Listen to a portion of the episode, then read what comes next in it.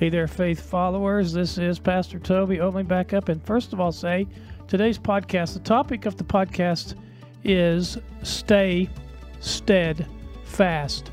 Stay steadfast. God is for us, God is with us, and God's glory can be in us. So I want you to get your hopes up. I want you to get your hopes up. I know a lot of people tell you don't get your hopes up, but today we are finding new air to breathe. Amen. Just get a hold of God's hand today and hold on to his hand. First John chapter 3 tells us, dear friends, now we are children of God and we know that when Christ appears, we know that when Christ appears, we shall be like him, for we shall see him as he is. All who have this hope in him purify themselves just as he is pure. So I want to talk to you today about some things, some things we know, some things we know um, that will fill our hearts with hope. Because you see, hope empowers us to live godly lives in the now. Hope strengthens us against temptation and enables us to persevere. Hope infuses us with the ability to turn our eyes to a much greater light.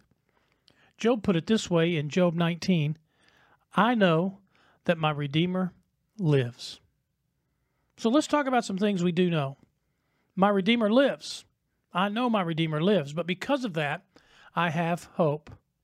I have hope. So I want to talk to you today, just speaking about really one verse today in Galatians chapter 6. Today's talk stay steadfast. Stay steadfast. Galatians chapter 6, verse 9. And let us not be weary in well doing, for in due season we shall reap if we faint not. Now, to let this seep into your minds a little deeper, I'm going to read that again. And I want you to really, really listen and let it sink in. Let us not be weary in well doing, for in due season we shall reap if we faint not. Paul is asking us to stay steadfast in well doing, in doing good. Will you stay steadfast in well doing? Because if you stay steadfast, you will reap a reward from God. And you'll be glad at the end of your life that you were steadfast in this thing called well doing. Well, what is well doing? What did Paul have in mind when he was talking about well doing and doing good? It can be small things, it can be random acts of kindness throughout your day, it can be the little courtesies you offer someone else. I was visiting with a guy in our church uh, at a men's prayer breakfast one time, and he was telling me when he leaves the prayer breakfast that he goes and he helps an organization where he volunteers, and he make and deliver 180 peanut butter and jelly sandwiches to kids who live in less fortunate neighborhoods and they drive down the streets in a food truck. They call it the pb and j but they said the j stands for jesus. The world needs more well-doers. You can be a kind-hearted parent or grandparent. It can be a service in your community or your church. Volunteering to do something in your community or in your church. It could be something you do in your neighborhood or a project at your work. But the world needs well doers. The world needs us to do what is good. And Paul says that some well doers, listen, they can get weary along the way and they quit. And all this well doing, this, this doing good that needs to get done, doesn't get done. So he says, Would you be a person who is steadfast in doing all this good that needs to be done. And God will reward you if you stay steadfast in well doing. I got to witness as a young boy a well doer who influenced my life. Her name was Josephine. And for 30 some years, I watched her as she visited kids in our church every Saturday morning with candy, inviting them to ride the church bus to come to church. And then every Sunday morning, she would take the church bus around the neighborhood picking up kids for church. Never forget it. I worked that bus route with her uh, on the Tinker Air Force Base. And when she was in her late 60s and early 70s, she started our daycare ministry in our church. She became our first daycare director. She said that our church needed to provide love and care for these kids. Directed our daycare for several years, right up until her passing away. Vacation Bible School director. She was a Sunday school superintendent. She was a bus captain. I watched a well doer most of my young life, and it had a profound effect on my life because I watched steadfast and well doing all the way to the end. I just thought to myself, day in and day out, consistently and continually, I saw her steadfast and well doing. Josephine Wiley. She was my grandma. And I asked myself, what was the secret to her steadfastness and well doing? And I know that many of you have been steadfast and well doing for years. You do good in your community and you do good in your neighborhood and at your job and in your church. You're just someone who does random acts of kindness. You'll volunteer in ministries at your church. You'll you'll volunteer in the community. You'll follow the promptings from God. You serve the poor and all kinds of things that your church does. You're steadfast in well doing. I want to ask are you that kind of person that I'm describing? Can you say about your life that you're the kind of person who sees the good that needs to be done and you do it joyfully and steadfastly? Because the work of God in your life. So I asked the question what is the secret to being steadfast and well doing? And there's some keys I want to hand you today. The first one is this it's what I call life management. Life management when you are filled up with good life energy, you're good with God, your spiritual practices are working for you, your relationships are all on a good note, family and friends and all that's going well, your diet, exercise, recreation, other engagements. I mean, when you're doing life management in a very effective way, you are filled up. And what I have discovered is it's pretty easy to stay steadfast in well doing because you're so filled up, you can just kind of overflow that spirit of fullness in these well doing endeavors. But what about if you're only half full, half a tank? You're experiencing some depletions in your life. And you look at well doing opportunities to do good. And you say, you know what? I've got my own problems. Not sure I have the energy to give to anyone else. And if you've ever been on empty, boy, I have. If you're like I was, you basically would have nothing to give. You see all kinds of opportunities for well doing, but you're like, excuse me? I am in a hole so deep right now, I can't worry about anybody else. I've got to fix my own life.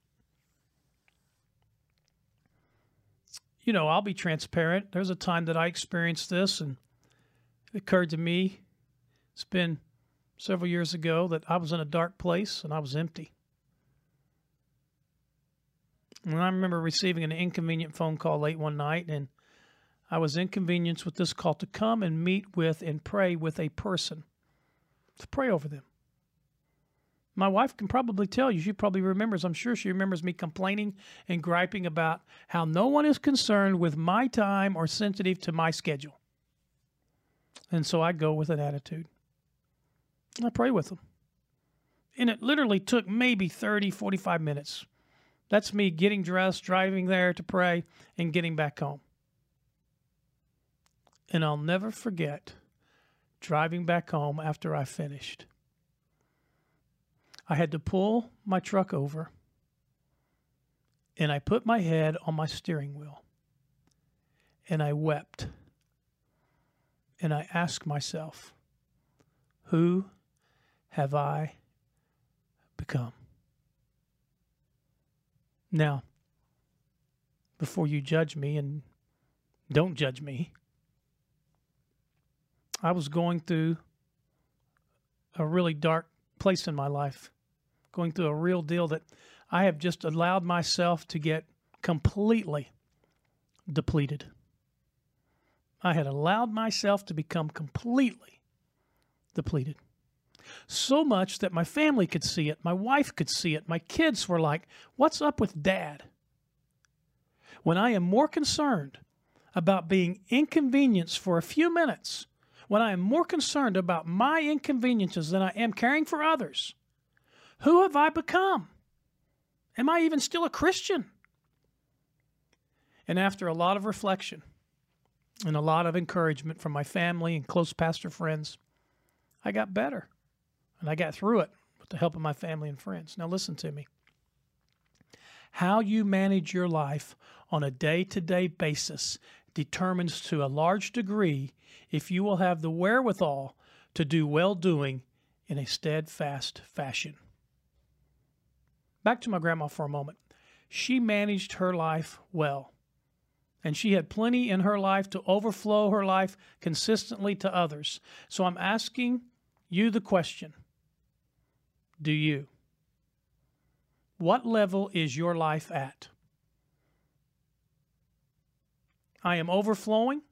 I see myself steadfast and well doing for a long, long time.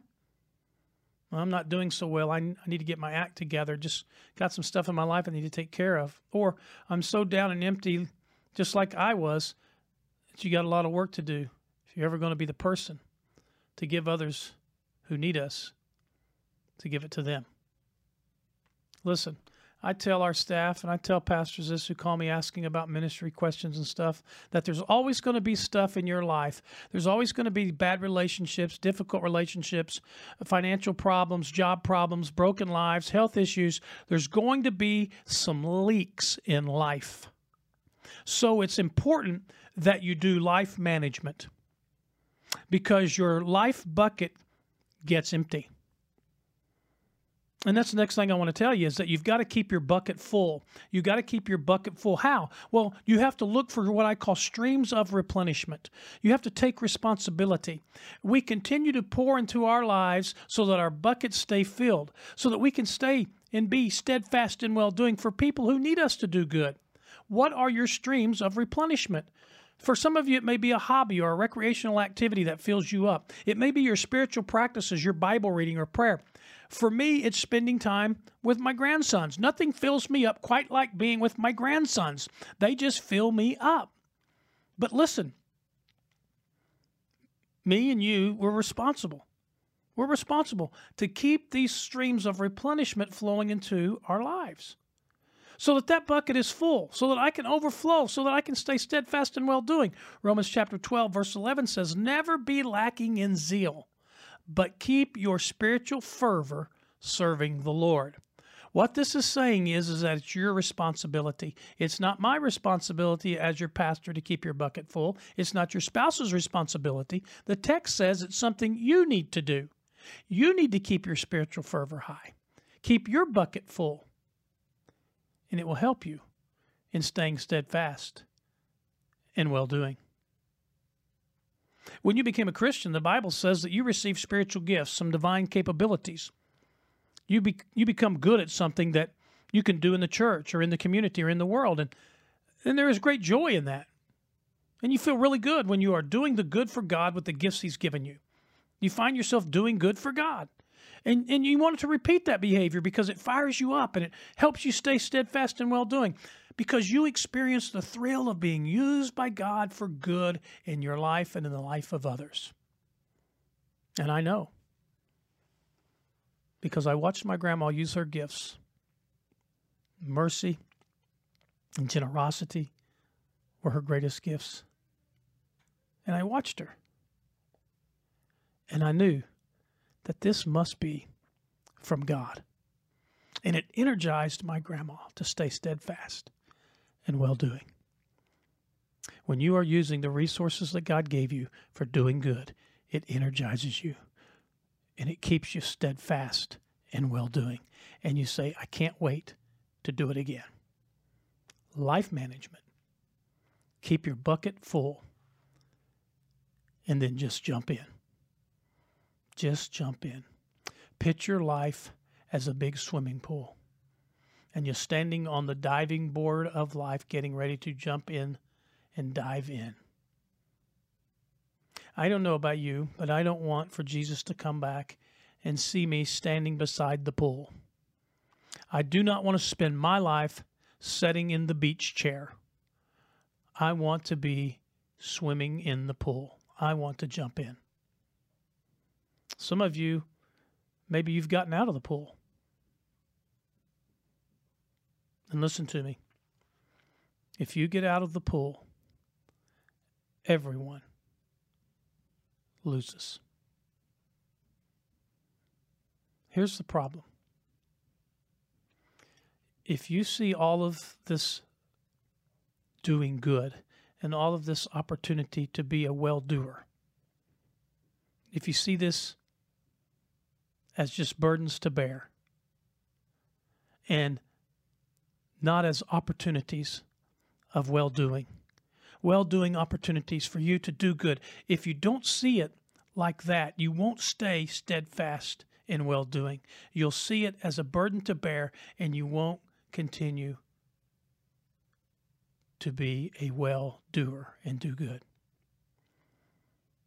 I try to remind our team here at Faith Church that each day, whether it's leading worship, or doing landscaping, or cleaning, or main, maintenance, or ministry, if you see it as a burden to bear and not as opportunities of well doing, opportunities for you to do good, you won't last. You won't stay steadfast in your well doing. Galatians chapter 6, verse 9. So let's not get tired of doing what is good, because at just the right time, we will reap a harvest of blessing if we don't give up. Never be lacking in zeal, but keep your spiritual fervor serving the Lord. Life management. Keep your bucket full and just jump in. Hey, thanks for listening today, friends. I appreciate you tuning in and listening to this podcast. And as always, I want to invite you to join us on the weekends, nine o'clock for our traditional service, ten thirty for our contemporary service. And if you can't make it in person, be sure and join us online. Our live stream broadcasts at ten thirty every Sunday. And you can join us online in either of the platforms on a couple of the platforms you can join us on is on our website faithchurchnow.com or you can join us on the facebook platform. But we invite you to join us for worship each week each sunday. Life management. Keep your bucket full and just jump in stay steadfast and well doing god bless you today. Stay strong. Faith strong